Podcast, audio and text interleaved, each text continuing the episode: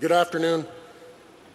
On behalf of my father, John, brothers, Brad and Mark, David's sons, Jason and Kelly, and daughter, Hannah, I'd like to thank the Edmonton Oilers organization, especially Kevin Lowe, for hosting this event and honoring David. Growing up in Winnipeg, David loved to play hockey.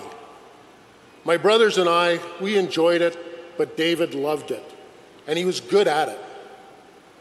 As a young boy, he was always in the top scorers on, the, on his team. Year round, in the driveway, he would practice. He was dedicated.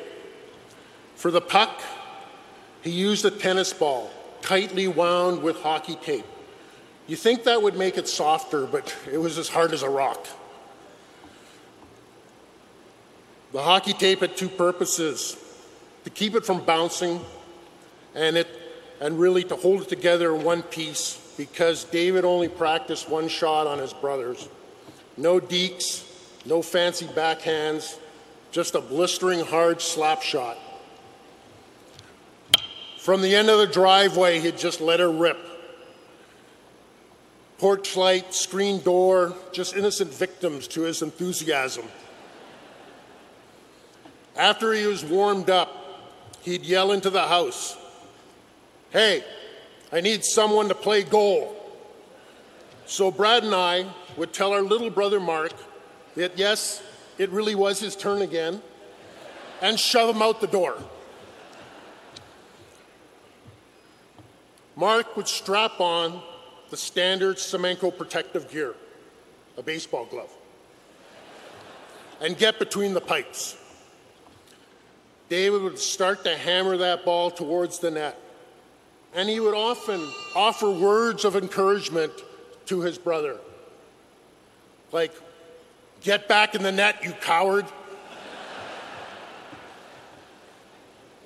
I should mention the backstop was a steel hollow garage door. The noise that ball made on that steel garage door and the damage it caused was horrendous. Day in, day out, mom and dad tolerated all that clanging and banging and the occasional scream from Mark. And year after year, Dad would clean it up, straighten out the doors, fix the dents, no repercussions, not a word of complaint. He so loved his oldest boy and wanted him to succeed. I want to thank the people of Edmonton.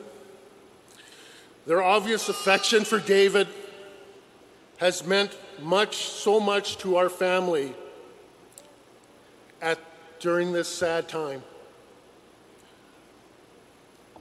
We all love David, and we miss him. And there's going to be a little less laughter around the Semenko dinner table. Thank you.